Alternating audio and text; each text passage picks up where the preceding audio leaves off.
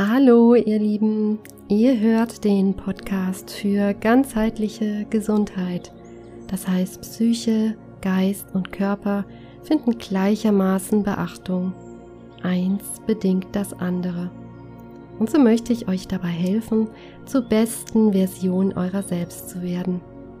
Mein Name ist Benita Michael, ich bin Ernährungsberaterin und Gesundheitscoach.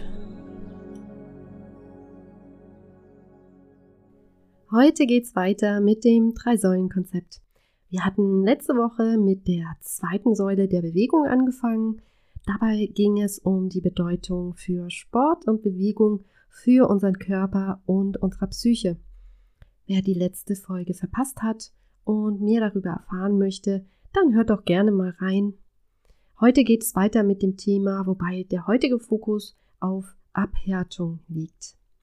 Ja, jeder von euch kennt sicherlich den berühmten Arzt und Naturheilkundler Sebastian Kneipp.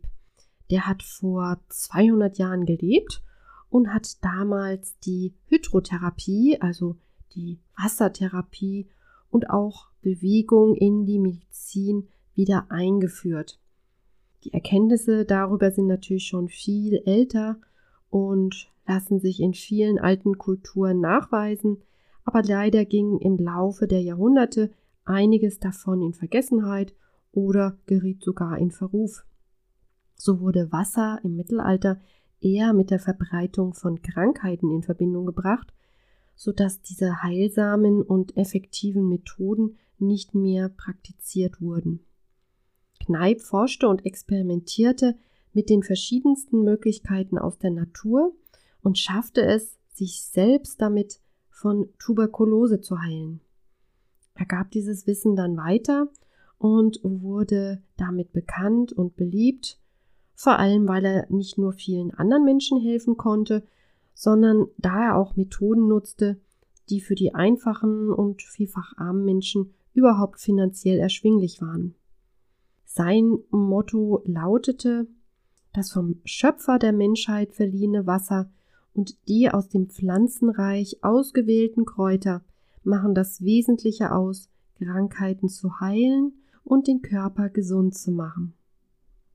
Ja, diese Erkenntnis und auch seine Methoden sind bis heute genauso aktuell und zutreffend und deswegen begegnet man sein Vermächtnis auch noch überall, wie zum Beispiel die Kneipp-Wassertretbecken oder Kneipp-Anwendungen in Hotels oder auch in der medizinischen Therapie.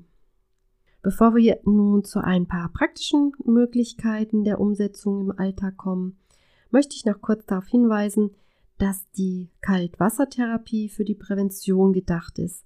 Das heißt, wenn man gerade körperlich nicht fit ist, also gesundheitlich angeschlagen ist, sollte man darauf erst einmal verzichten, beziehungsweise seinen Arzt fragen. Prinzipiell kann man es so halten wie beim Sport. Wenn der Körper gerade mit der Abwehr irgendeiner Krankheit beschäftigt ist, dann wird man ja auch gewöhnlich keinen anstrengenden Sport treiben. Und so ist das auch mit den Methoden der Kaltwassertherapie oder anderen Formen der Abhärtung. Wasser ist uns ja schon in Folge 3 begegnet, und zwar in Form von Flüssigkeit, die wir uns großzügig zuführen sollten. Unser Körper besteht ja aus ca. 70% Wasser und auch Kneipp betont die Wichtigkeit von einer ausreichenden Trinkmenge, gerade von Wasser und ungesüßtem Tee. Wasser hilft uns aber nicht nur bei der Flüssigkeitsbalance und beim Entgiften von Schadstoffen, sondern auch in der äußeren Anwendung.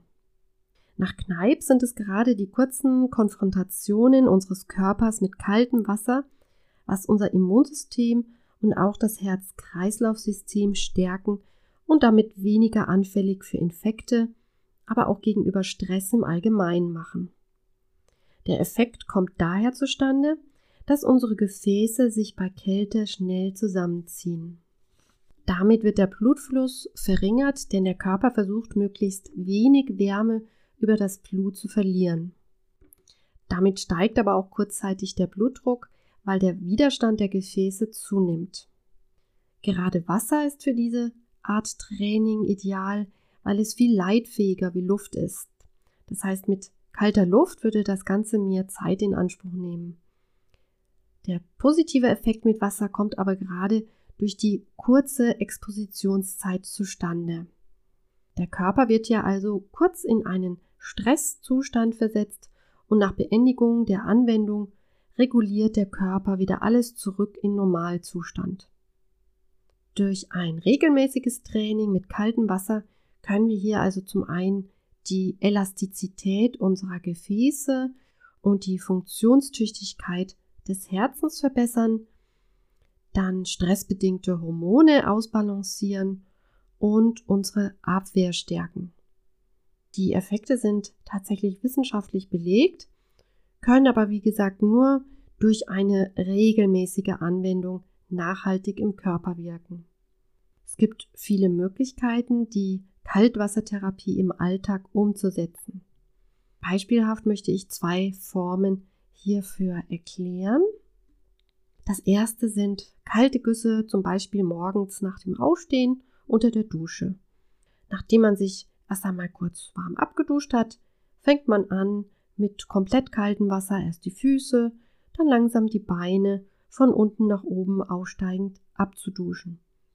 Wer das regelmäßig praktiziert, wird merken, wie einem das von Mal zu Mal leichter fällt und man so richtig erfrischt und wiederbelebt aus der Dusche steigt. Ein toller Effekt ist auch, dass man nach der Dusche zum einen merkt, wie die Luft ja dann wärmer ist als die Haut. Das heißt, man geht nicht wie sonst frierend aus der Dusche, sondern umgekehrt. Und dazu kommt die einsetzende verstärkte Durchblutung, die dann die Beine und Füße warm werden lässt. Es lassen sich also viele positive Nebenwirkungen von der Hydrotherapie ableiten. Eine weitere Version funktioniert in Kombination mit Barfußlaufen. Das Letztere sollte man nicht nur laut Kneipp regelmäßig umsetzen, sondern wird heutzutage auch von jedem Orthopäden als förderlich für die gesamte Muskulatur angesehen. Wir sollten in unserem Alltag also viel mehr barfuß laufen und das vor allem auf natürlichem Untergrund. Dies kann man in der freien Natur dann wunderbar mit der Kaltwassertherapie verbinden, und zwar indem man mit seinen Füßen in einen kleinen Bach oder anderes flaches Gewässer herumschreitet. Zwischendurch wieder raus, abtrocknen, vielleicht ein wenig Fußgymnastik machen und dann nochmal in das kalte Wasser. Wer im Winter das draußen als zu extrem empfindet, der kann das natürlich auch zu Hause mit einer großen Schüssel umsetzen, vielleicht noch ein paar Eiswürfel hinzufügen und neben den Füßen dann auch abwechselnd die Hände darin für 1 bis 2 Minuten eingetaucht lassen.